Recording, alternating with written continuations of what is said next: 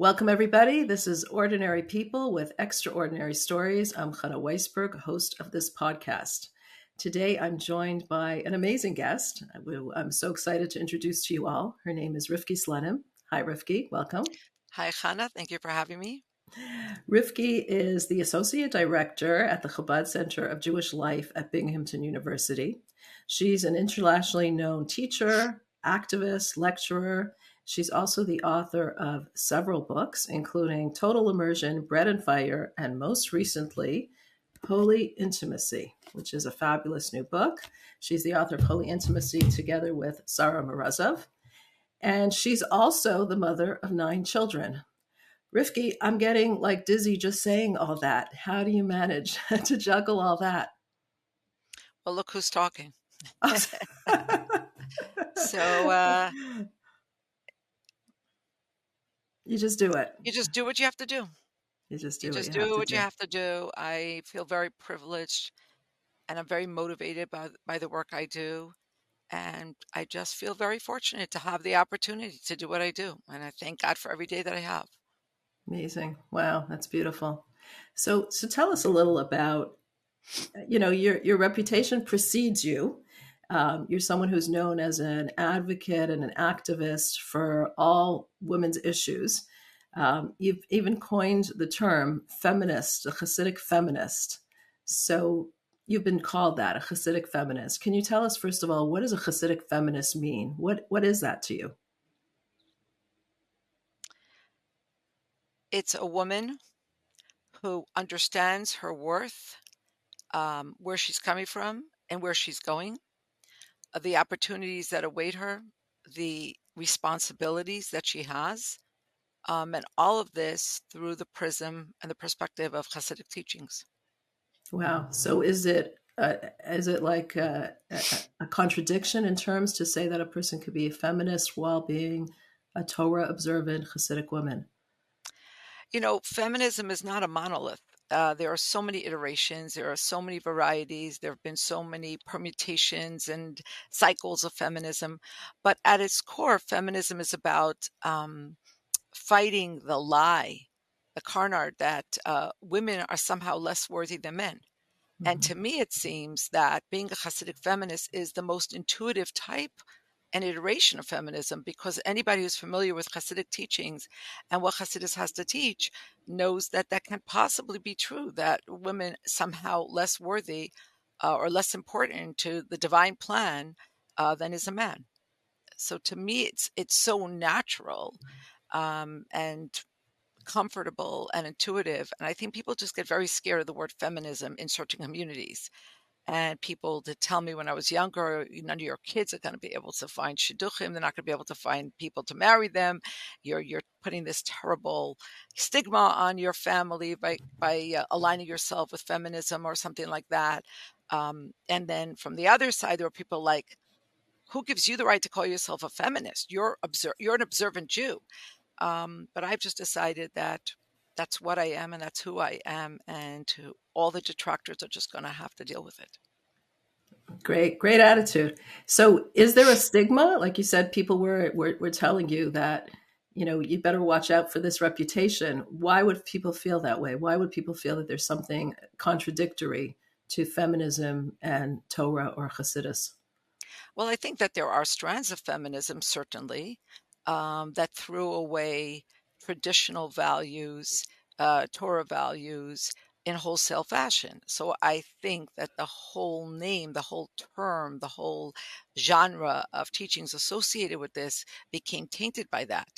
Um, but the idea that a woman has important contributions to make, uh, that she's absolutely central, not only to her home, but to society and to the world entire, that I find is absolutely central in Hasidic teachings, certainly in the Rebbe's teachings, um, and uh, I think that people just, I think, I think people are beginning to understand that, uh, you know, the way I see it, the the modern uh, feminist movement of feminism is actually a reflection of a celestial movement, and as we move closer to the messianic era, uh, where Kabbalistic and Hasidic sources have long contended that the woman's voice and the feminine energy will rise. Uh, we're seeing a, a, an iteration of that. Um, and it's a little bit muddled, and sometimes it's a little bit confused in parts. Uh, and and some of that I think makes people nervous and mm-hmm. scared mm-hmm. and fearful. Uh, but I think you know the Rebbe was certainly not fearful or afraid of um, vesting women with agency and obligation and privilege, and um, I don't see why anybody else should be. Right. I guess people are always afraid whenever there's any kind of change or movement. Anything new. Anything yeah. new right? Anything revolutionary, anything new, that it still should withhold the tr- hold on to the traditions. Correct, and I, and, and I honor that. I cherish that. I understand that. Right. So, when did this when did this evolve? The Rivki Slonim, who grew up in a somewhat sheltered background in Crown Heights, when did you become um, such an advocate for women, women's rights? It, was this who you always were? How did you develop into who you became? You asked me an interesting question, Chana, and um, to a very large extent, I'm not entirely sure how this happened. I do know that I didn't go looking for anything as much as I found that things came looking for me or finding me, and I just was responding to uh, something I felt I had to respond to. Um, did you so feel like, did you have questions about women in Judaism as you were growing up? Is that what led you to? No, no. growing up, I, I grew up in a home that was filled with strong role models, both male and female. Uh, I never felt less than. I never felt that there was anything I couldn't do, frankly. Um, I felt very nourished and nurtured spiritually, emotionally, psychologically. Um, and I came to Binghamton um, at the very tail end of 1984 with my husband. I was 20 years old um, and we were both young and very like rah rah, like we are the Rebbe mm. Shluchim, and we are going to see what kind of contribution we can make. So um, you came was, to Binghamton as as shluch, to be shluchim there. You didn't just yes. end up in Binghamton. Did you choose this place? Did you choose Binghamton? Um, or it chose you again.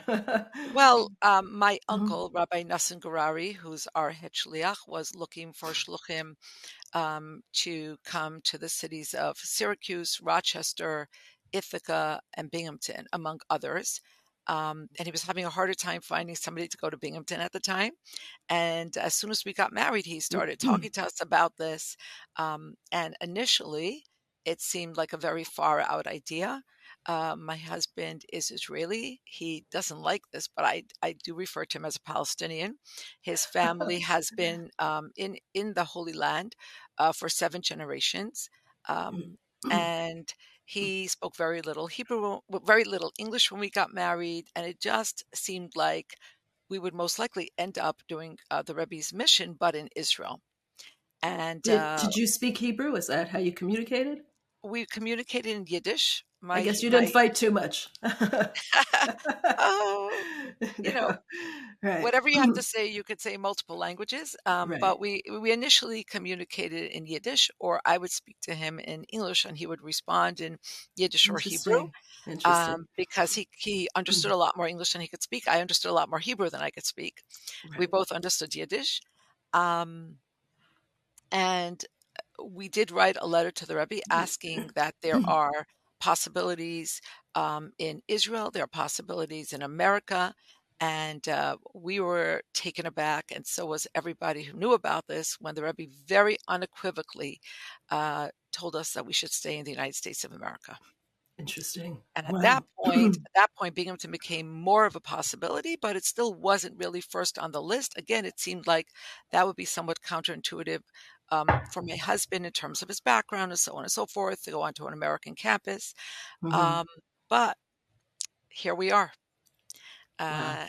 So that's that's our so, story as to how we came to Binghamton. So you came to Binghamton as a 20 year old, as a young, young, newly married woman, um, and your students, I'm assuming, were even older than you. How how did that make you feel? The or the same age, the same the age, ju- and yeah, the juniors and seniors were um, older than I was mm-hmm. at the mm-hmm. time. Um, but I think from their perspective, they probably thought I was 10 or 15 years older than them because I was married to a man who had facial hair that always puts a few years on you. Um, and we already had a child who was a few months old. And so wow. I think in their perception, uh, I was much older than they were. Um, from my perspective, I was very intimidated. Uh, I was very intimidated by the academy. I was intimidated by the students. Um, so funny. I can't imagine a Rivki Slonim intimidated. So that's interesting. well, you, you, you, come you come into a new you come into a new mm. environment. Sure. Um, and I had always loved ideas, loved reading. Um, and I think I had a very romanticized idea of what a university is and what the academy mm. is and is not, uh, which I was uh, disabused of. Uh, but it took some time. Uh, so, yeah, it was intimidating. And then there was an additional layer, and that was that I found myself at times pummeled with questions about women in traditional Judaism's. Uh, in traditional Judaism, at times I felt myself attacked. Um, and at times, can I, I just ask how long ago sure. was this? How long ago was this? Like approximately, how long are you Ni- there? 1985. 1985. We're, yeah, we're, we're, coming close to 40 years. Wow. Um, wow. So yeah. So go ahead. Whole, you felt yourself attacked by questions. Questions, on... questioning every single premise that I held dear. Um, let's just say that if there were certain ideals and certain um, principles that formed the box of my life, mm-hmm. uh, these questions were coming certainly from outside of the box. Um, but I, I learned that they were coming from outside almost of any framework. In other words, the, I was used to a frame where certain things were inviolable. And uh, these questions were coming from a place where, where nothing um, has to be, uh, where everything is up for grabs. And uh, it was quite the experience um, to have all kinds of texts cherry picked and thrown at me. And what do you say about this? Or how could, how do you understand that? And uh, that was what launched me on my own personal journey. Um, because I knew that what I had grown up with, and I knew that what I believed, and I knew that what I had was precious and um, pure and true. Uh, but I had to understand how that all could be squared with certain texts, um, certain ideas, some of which I had known about, but many of which I had never seen. How, you know, where does that fit into the context? And that did put me into a, I would say, philosophical and theological spin for, for a little bit.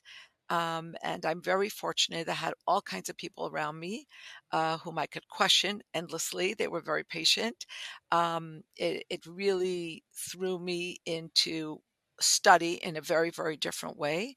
And I basically had to re um, regain my standing, or you could say that own it all in a whole new way. And mm-hmm. actually, your um, uncle, uh, Rabbi Dr. Emmanuel Schochet of blessed memory, was a very important mentor and a very important teacher. And um, he never tired of my questions, even when he wanted to lose his patience, he, he didn't. And I'm very, I'm very thankful for that. I, I will never wow. forget that. That's beautiful. That wow, that's nice to hear. Uh, can you give us an example, some examples of what kind of questions you were feeling you were fielding at the time that you felt were difficult to answer and that you now understand differently? Um, I mean, mm-hmm. I, I, I don't even know where to begin. Right, uh, there's but, so much. But, but um, you know, there were some kind of abrasive, negative statements about women's Torah study. Mm-hmm. Uh, that was a big thing, and that has to be understood in context. Has to be understood in the context of where it's found in the Talmud. Uh, one has mm-hmm. to understand what you know how the Talmud is written and how it's not. Let's just say it's not a woke tract, um, and sometimes I feel like it's an equal opportunity offender. And, you know, when you understand that, you don't take everything as personal. That's a cute phrase, equal opportunity offender. I like that one. Uh, you know, you, you, you mean it says it very straight, very, very to yeah, the point. Yeah. And there mm-hmm. are abrasive uh, statements made about men and women and kings and slaves and, and Mhm. everybody. So like Mhm. that that's one. Mhm. The Mhm. other is to understand how things, how the Torah and how Jewish law responds to sociological changes and so on and so forth. Um, but you know, I was uh, breastfeeding my child at the time, and uh, I had young women talking to me about how, you know, breasts was something that women uh, came to grow through evolutionary process because society foisted the task of feeding the young upon women and so on and so forth and you know when i Mhm. look back at a younger iteration of myself uh, there were times where i would spend two or three nights a week up all night you know uh, trying to respond to these questions um, and today i would say to somebody who had these questions i'll talk to you in five or ten or 15 years because I, because I understand so much Mhm. more that some things you just have to come to through life experience. You know, uh, like the Hebrew expression "Masha yasa hazman lo yasa hasechel." My mother Uh, always says that. Yeah. yeah. right. So so so there there are things that one needs to learn from books, Right. and there are many many things that one can only learn from life, uh, from experience, and from modeling, from what's modeled for you. And so I I try to be there for my students today, and I've tried throughout throughout the years to just model my truth. I, I've always been drawn to truth and realness. So Mhm. I just try to be real and true and try to do my best. Beautiful. Do you And think that do you think the questions have changed over the years? Like have you seen a difference in that or the attitudes have changed? yes and yes. Everything has changed. Right. And how do you in what way and how do you respond to that? In almost Mhm. all ways. Um, I would well, there are there are a number of things. Um, when I came onto campus, students were much more engaged with causes. So feminism was just one of many causes, but people were engaged in causes. Over the years, that kind of waned. It didn't take very long for it to wane, and it was more about getting in and getting out with your degree and going to next, whatever that next might be. Mhm. But there was none of this dawdling in, eh, you know, at a university for more than four years because you were trying to get this or that or that done. Like parents won't stand for that today, and kids are not that interested. Mhm. Um, so that that's one change. Um, another change is that maybe at, at you know at a certain point in, in feminine, it's it's almost it's almost comical because sometimes uh, some of my closest alumni who I know have gone through medical school, they've gone through law school, they've they whatever it is they've achieved, and then they'll tell me, well, you know, I just decided I really didn't want to work. I want to be home with my kids. And I'm like, wait, really? Like Yeah. after all of that training? No, I think you Mhm. should do something in your field. And it's kind of like the roles, and they're like, Reverse, right? yeah. Yeah. And I'm like, no, no, no, I don't think you should give up motherhood. yeah, I Mhm. think you should have another two kids. But I also think you should be practicing in your field. I do Mhm. believe that. Um, so I think women, in a certain sense, have more latitude today because they don't have to prove as much anymore. We know a woman could get through medical school and law school. We know a woman could be a neurosurgeon. We know a woman could be anything she wants to be.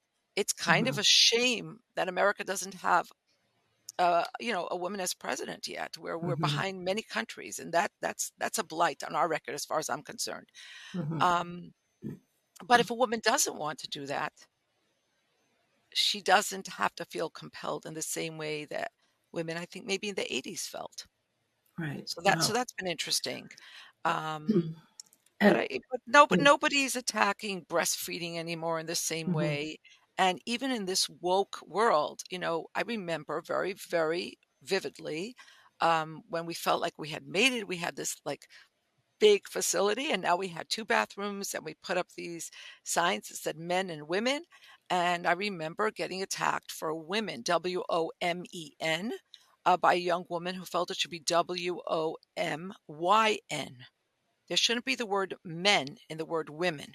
Oh my gosh. Wow. Well, Wow. no, that was that, that was a real Mhm. thing, you know, Right. like history. Well, where's her story? Why history? his Mhm. story? And so on and so forth.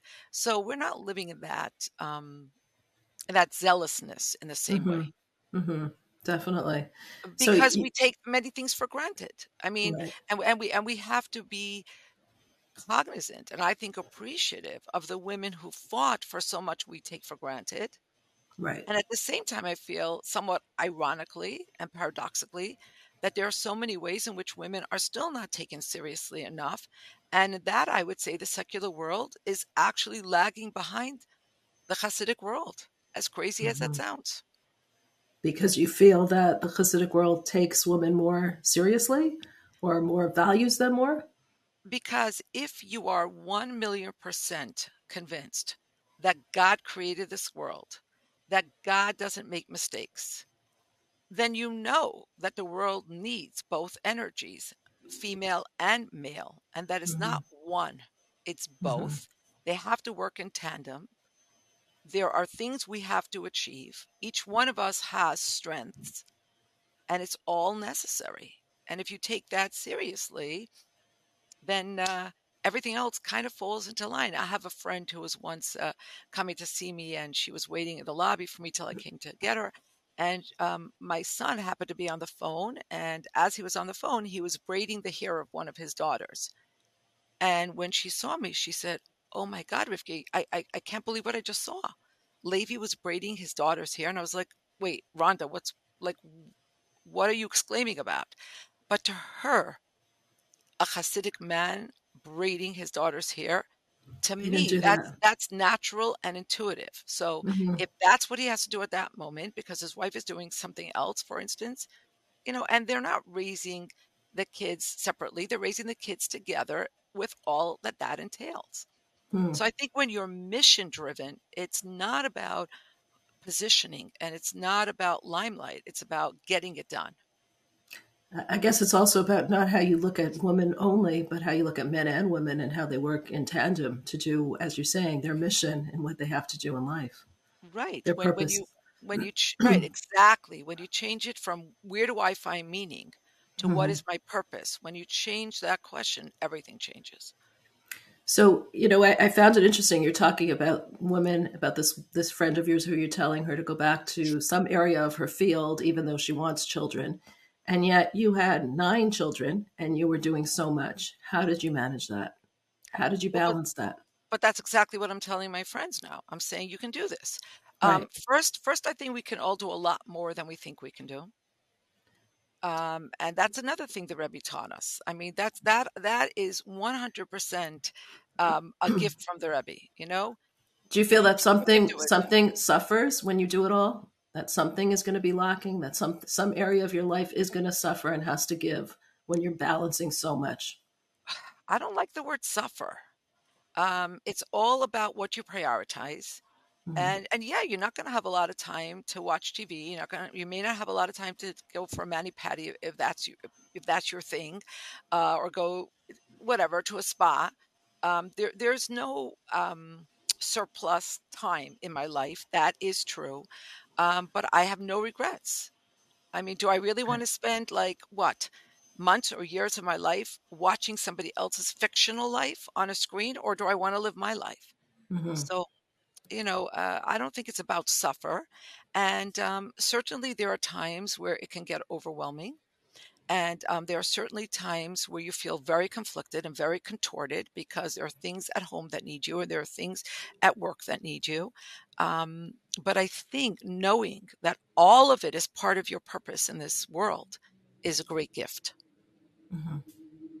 I, I think nowadays women feel so pulled in so many different directions because they're doing so much that they feel that they are compromising on certain areas because they've taken it all on but you seem to be very at peace with your different roles and your different um, responsibilities. I am at peace. I see it as uh, all of one cloth.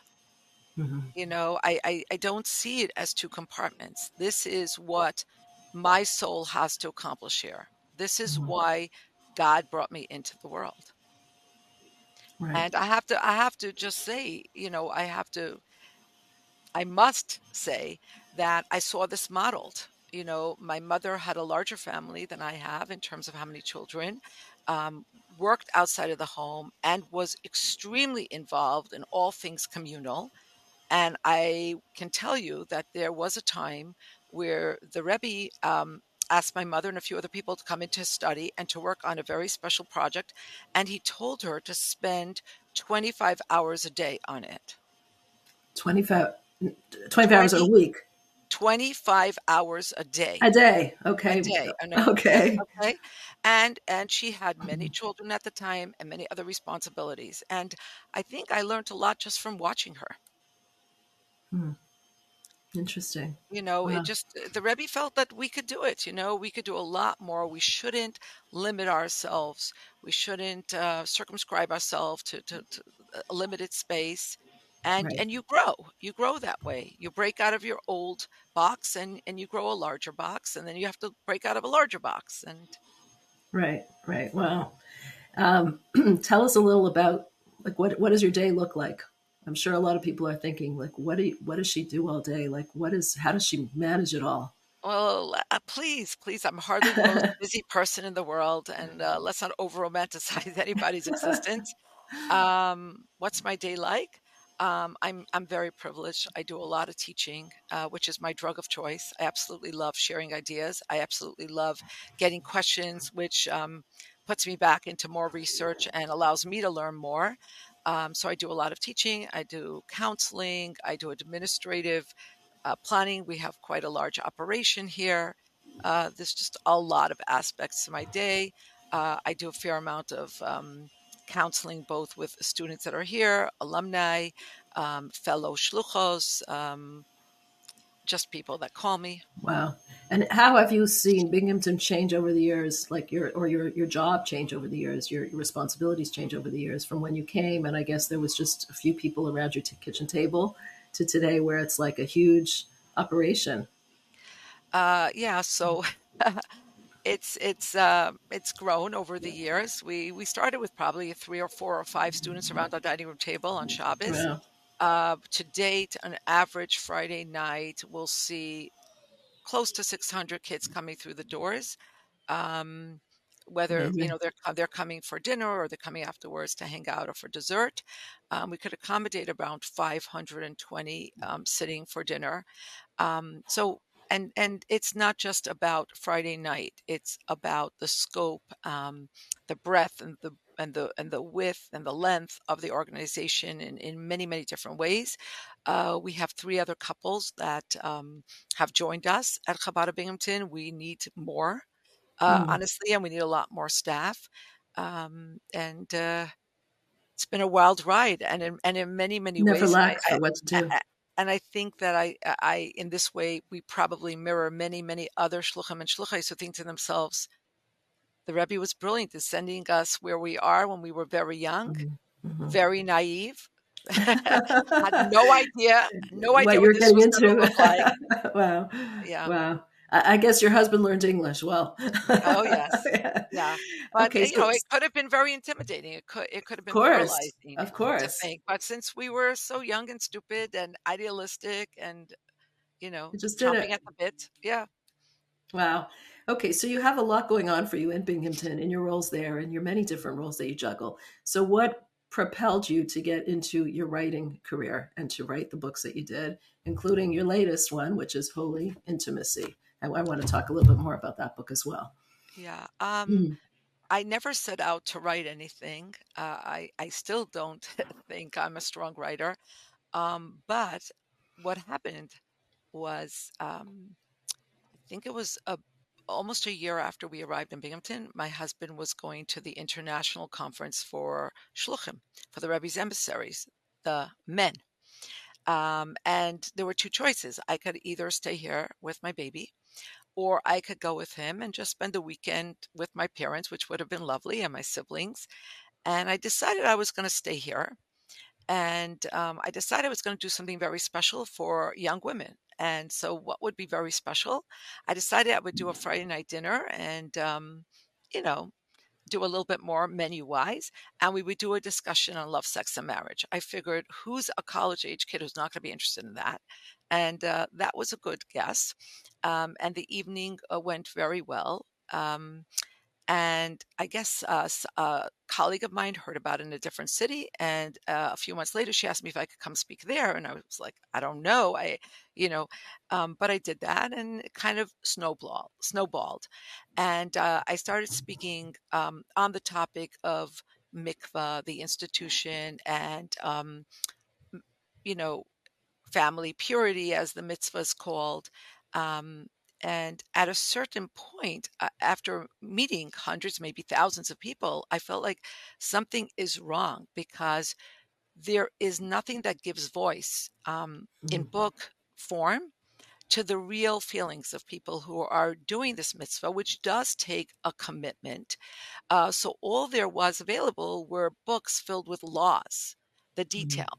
And they were very, very didactic, um, but there was nothing about where where's the soul in all of this, and where's the humanity, and Right. where are the couples that are keeping this. And um, that's how I started on my first project. Um, which we named Total Immersion. And I was very, very fortunate uh, to have the assistance of a, a very good friend, a soul sister, Liz Rosenberg, who teaches still still teaches at Binghamton University, um, Mm. is a renowned writer and poet, and I am privileged and humbled to call her my writing teacher. Um, and so she helped me with that first collection, and that was a very interesting experience. I think she would say the same thing because Mhm. we came from very, very different backgrounds. Um, and it was very, very useful actually because she was like the kind of the target audience. Uh, for for this book. Um, so that's how the first uh, the first project happened. Um, some years later, I started to feel the same way about Jewish women in Jewish law in life. Um, again, there was a lot of discussion about what halacha, what Jewish law says about this, what Jewish law says about that, how to frame and give context to Talmudic or Mishnaic teachings, and so on and so forth. But I didn't feel that there was a book um, that really gave voice to an eclectic group of women and how they were relating to God in their everyday. And uh, and so again, uh, Liz and I worked together on uh, a book we called Bread and Fire: Jewish Women Find God in the Everyday. Mhm. Um, So you would and think that all your bases are covered now. You have women in, in, in life. You have the, the special mitzvah of mikvah. Then how how did holy holy uh, holy intimacy come about? uh, so, in the process of speaking publicly on the subject of family purity, I found myself becoming the address for a lot of people who are calling me with issues having to do with sexual intimacy. um, more detailed uh, questions uh, that they felt uncomfortable asking. And some of them actually called me and did not introduce themselves. And that's Mm. fine, you know. Mhm. Um, and with time, it became very apparent that I was answering uh, questions that I had been fielding on campus for many, many years. And now I had women from much more traditional backgrounds uh, with the same questions. And it also became clear that, again, there was no book in the English language that spoke to this in a real, visceral way. Mm. Um, and people were turning to other sources, namely the internet, and see what can I find online. Uh, that's very convenient. I could do this in the privacy of my bed in my bedroom, um, and I could surf the net, and I could get on blogs and chats and see what other people are saying. And um, there's a lot of good information out there, and there's a lot of misinformation out there. And um, at the same time, my first cousin and close friend, we had always been very close, Sarah Morozow and I, um, she started telling me, you know, she is uh, she she is, I would say, the dean of all uh, kallah teachers, all the women who prepare brides for marriage within the Chabad community. Um, and and she would call me. We were we were comparing notes, and we are like, we're dealing with the same issues. Um, and it was during COVID when we and she said to me, you know, you need to do like a Facebook Live, and I was like, I'm not on Facebook, I'm not on social media, and I don't really think I'm getting in there that space right now. Um, but what about if we do a book together, Mm. which we did, and So Holy what? Intimacy is the is the result. Wow. Um, what is some of this? Some of the misinformations or some of the things that you were trying to address in the book? Well, let's put it this way rather than going into details, which anybody who's interested can buy the book, it's easily available on Amazon. Um, I would say that what we hope to have accomplished through the book is break down this false dichotomy between sexual intimacy and holiness. Hmm. And we find that, that that was that was just a very very bad I would almost say dangerous, pernicious place for people to be, mm-hmm. for them to think that this part of their life mm-hmm. is somehow operating outside of the framework and the rubric of of everything else. Mm-hmm. Um, in other words, it's one thing for a woman to commit to go to the mikveh every month and to um, commit to the requisite abstinence that marks that cycle of two weeks during her period and for a week after, abstaining, and then going to the mikvah and and being together with her husband sexually. It's one thing to commit to that. It's another to understand the holiness of intimacy and the important place of pleasure and the way in which this is a gift from God to us mm-hmm. and the mm-hmm. way in which it's part of a larger framework so that I think is the most important contribution. I guess that's why you called the book "Holy Intimacy." You're bringing that holiness into the into intimacy. So, if you could encapsulate the message that you'd want young people to know about intimacy, what would you say? One thing I could say is that um, imagine if intimacy is a gem, it needs to it needs a good setting it needs to be set properly so you can appreciate the gem and you could showcase the beauty of the gem. And what does that mean? that means that there's nothing casual about intimacy. It is a very precious gem. But in order for it to be appreciated, it needs a certain setting, it needs a certain framework, it needs a certain contour. Otherwise, you lose the preciousness you lose the depth, you lose the colors, you lose the cuts. Wow. And it's it's it's you know, it's today even for young people mm-hmm. who've grown up in very very traditional settings and backgrounds, the whole world is at your fingertips and you're getting so many different messages about what could be fun and exciting to try and it's sometimes hard to remember that there are things in life that need to be treated in a very specific way in order for them to be not only mm. efficacious but nourishing and and and a fountain of riches for you and wow. if you don't if you don't do that you're squandering something very precious perhaps the most precious gift that god has given us so Beautiful. the book is the book is not just so the so the, so the book really the thesis of the book is you can't separate sexual intimacy from emotional intimacy, which is found in marital intimacy, which is found in a larger framework of why do we get married, and so on and so forth. Right. So it's wow. layers and layers. It's layering and mm, mm. contextualizing and framing this aspect of our life. Beautiful. And and all without using platitudes and euphemisms. It's very practical. It's it's it's filled with very deep and beautiful ideas and at the same time very down to earth attentiveness to the to the quotidian, to the everyday. You know, we, we don't try to kind of make believe everybody's life is perfect. And, and we talk about difficulty and dysfunction and uh, and so on and so forth. What what kind of feedback have you been getting from your book? We've been getting some overwhelmingly amazing feedback. Um, imagine. A lot of people have said, "You saved my marriage," or "I wish I could have read this 40 years ago or 25 years hmm. ago," or "Everybody should get their daughters to read this when they're in high school before." You know, don't wait until they get married. Don't wait until they're ready to get married, and so on and so forth. So we've been very, very positively um, surprised really because as much as we knew this was important you know we we uh, i have to say we readied ourselves for a lot of criticism uh, for speaking so openly about topics that were do you think perhaps, these topics should be spoken about openly i don't think we have a choice. I i think that question is completely academic. Right. And and, and that's the point.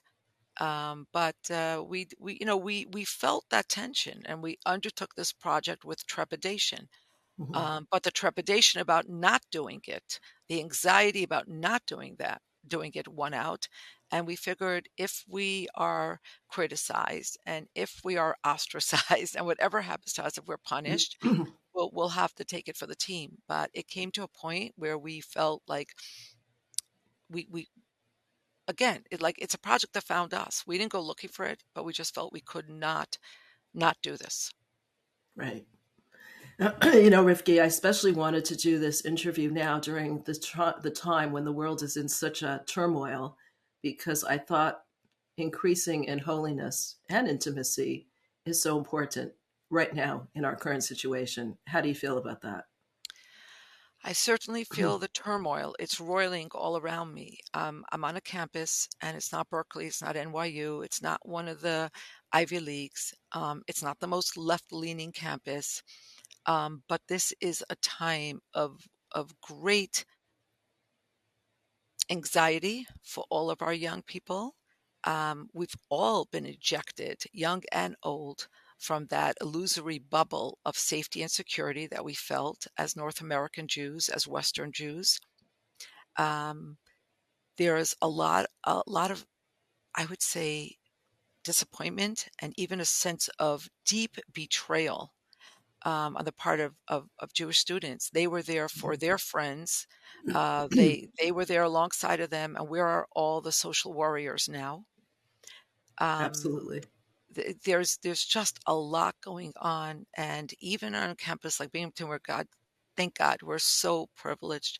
The administration here is so supportive, and so on and so forth. But still, there are anti-Semitic things being said mm. and incidents, and um, it's a difficult time, and it's it's also a time that is further showcasing the erosion of tradition and and the tie to mm. Judaism that has been happening over the last few decades, and it's now all coming into sharp relief because students that are not firmly tethered to tradition frankly, they're not going to care that much about Israel. And they are the prime target for all the propaganda about how, how Israel is colonist and apartheid and genocidal and, and all of this gibberish, it speaks to them because a Jew is always attentive to the underdog. That's somehow in our DNA.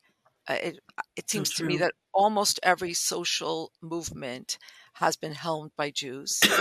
um, and so it speaks deeply to them. And the state of Israel doesn't have the resonance with them that it had for their parents or their grandparents neither does the tie between a Jew and the Holy Land that comes out of our Torah speak to them because unfortunately so many are so far removed.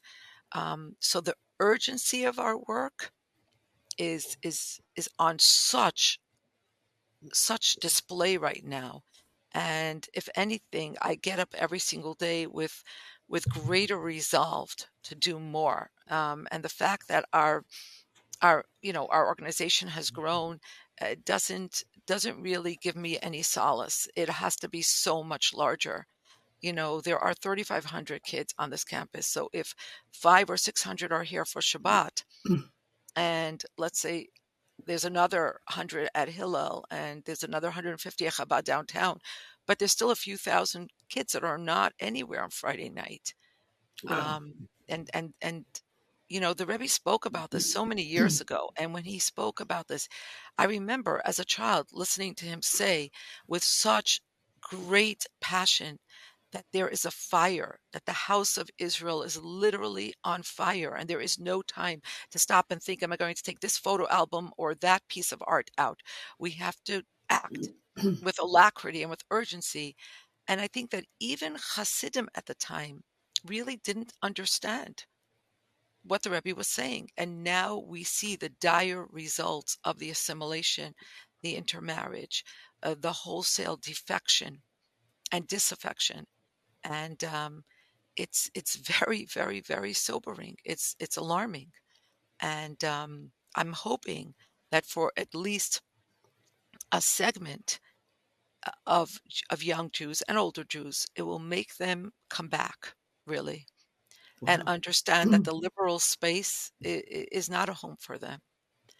Um, but uh, it's tragic that I had to take this, and I'm not convinced that this is going to be enough, even.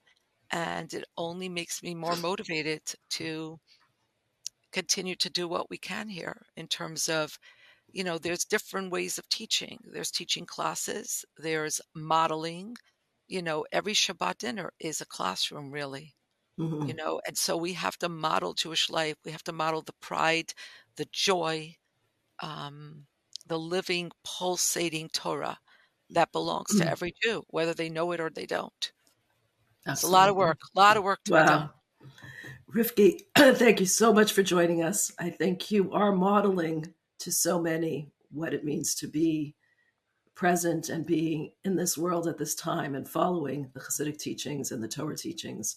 So thank you for all that you're doing in all the realms of the so many different realms, whether it be through your activism, through your teaching, through your writing, through the many things that you do. Um, it was a privilege to have you here. We really appreciate your time and continue going strong because what you're doing is is remarkable, really remarkable. Thank you, Chana. Thank you for the opportunity. It's mm-hmm. always a pleasure to speak with you, and uh, this has been a lot of fun to have this conversation. And uh, thank you for all your spectacular work. I enjoy uh, the you know the women's site that you helm tremendously. There's um, wonderful content and so much to nourish the mind, the heart, the spirit and again, never have we needed that more than today. So thank you for that. Wow, that interview with Rivki Slonim was amazing. I think what most touched me about the interview was her description of how she came to Binghamton as a young girl, 20 years old, and some of her students were even older than her. And, you know, you're in such a position you can often feel inhibited, but it's that inhibition and that's that challenge that actually propels you to grow. And I guess it was that challenge that propelled her in so many areas of her life to grow, to research, to come to understandings, to be the activist and the amazing person that she is today. So, thank you for watching. If you enjoyed watching this podcast, uh, you can get these podcasts delivered to your inbox by subscribing to chabad.org forward slash extraordinary. We are also streaming on all podcast streaming platforms, so you can catch us there if you're driving in your car or you're doing exercise or whatever. Um, also, please make sure to leave us some feedback. We really love to hear from you. Thank you again for joining Ordinary People with Extraordinary Stories.